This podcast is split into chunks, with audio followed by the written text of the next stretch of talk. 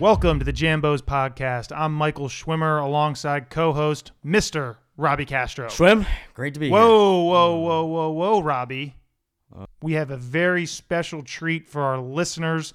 You know, we were 2 and 0 yesterday. Two and oh, two and oh, two and oh. I'm glad glad Give you got people what they want, Schwim. All right. Um, anyways, the emails have been flooding in. They want to know more about the model. So I brought in a key member of our modeling team. He comes from Wake Forest undergrad, NC State grad school. I call him Rulebook Rob Sawyer. Welcome to the show, Rob. Thanks for the intro, Schwim. Uh, so I just had to come on the podcast. Over the past two days, the pods picked against both Wake Forest and NC State on consecutive days. Wait, but, but this is also a good point for our listeners. I have been catching a lot of flack for taking UVA all the time, and I keep telling the listeners it's model based, but now you're proof. Right, of course. So our, our process is entirely model based, so there's no subjective bias that goes into you know individual teams in these predictions. You know, Rob, I'm glad you're on the show because Schwim pointed out that we went eight and two, and that was just highly unsustainable. We're 17 4 and 1 now, Rob. 17 4 and 1 guys on our free podcast picks. Is that sustainable to you? No, no, of course not. So no one can sustain 80% in, in the long run. So what, what we're seeing right now is just the product of very small sample size, uh, and uh, luckily for us. But what's important to note when we say that this isn't sustainable is that we'd expect our win percentage from here on to be more in line with what we've seen historically. And by that, I mean our public record for picks is 226 and 172. So that that's about a 56.8% win percentage. Whoa, whoa, whoa. So you're, you're now expecting us to lose games? I, I, I play to win the game here.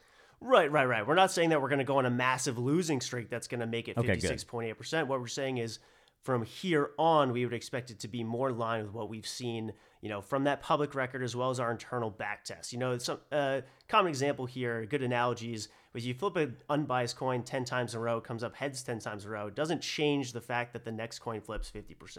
Except for our coin flip is 56.8%. Right, exactly. So, so that's what we believe it to be based on the data that we have uh, at this point. All right, that makes sense. Well, Jambos had a pretty decent day Yeah, yesterday. we, you know, we did. We went 12 and 10 uh, in our picks online.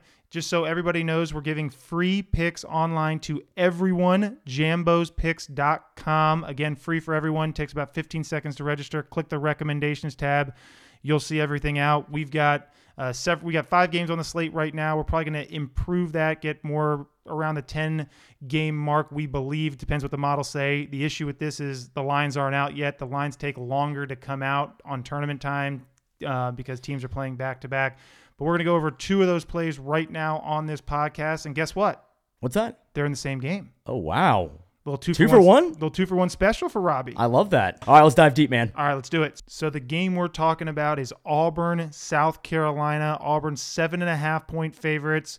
Jambos has a big play on Auburn here, minus seven and a half. We also like over first half, 68 and a half. Real quick, Auburn minus seven and a half game. First half over 68 and a half. Big number. What do we like in this model, Rob?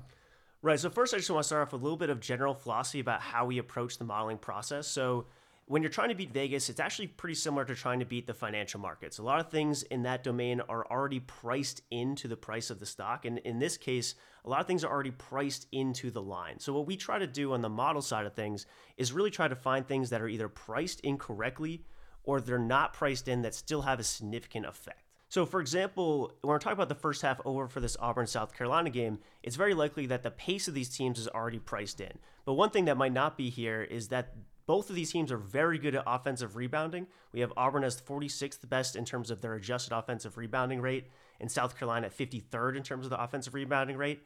And when you consider both of those offensive reboundings uh, interacting with how bad these teams are at defensive rebounding, Auburn 249th in adjusted defensive rebounding percent, South Carolina 304th in adjusted. This, these are in the country, so I have 353 teams.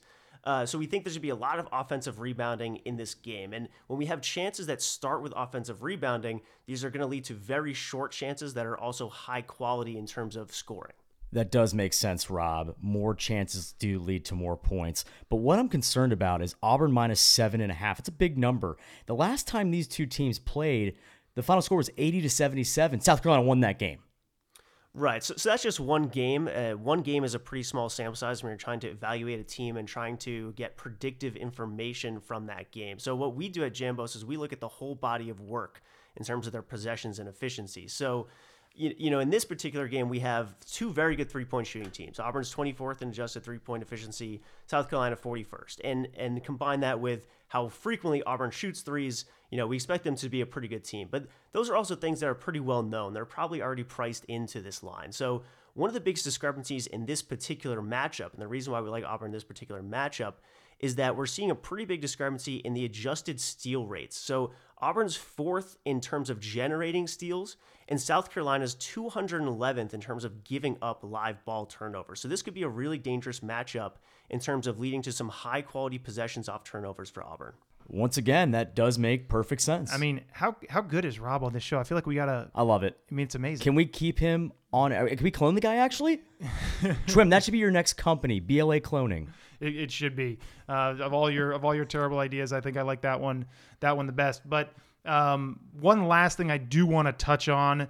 Uh, you did bring up the previous game, 80 to 77. South Carolina won that game, but Auburn did shoot 28% from three that game. Also, the first half still scored 76 points. So with the bad shooting, game still went over the total there. Um, again, I want to recap for our listeners our two plays.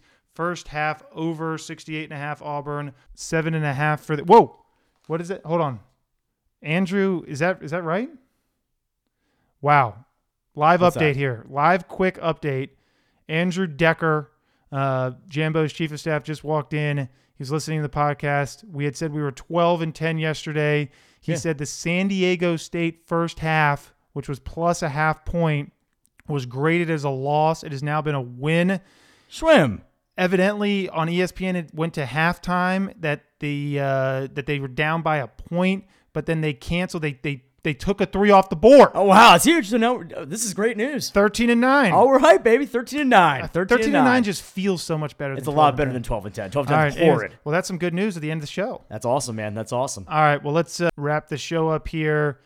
Thanks for coming on, Rob. Robbie Castro. I'm Michael Schwimmer. Thanks for listening.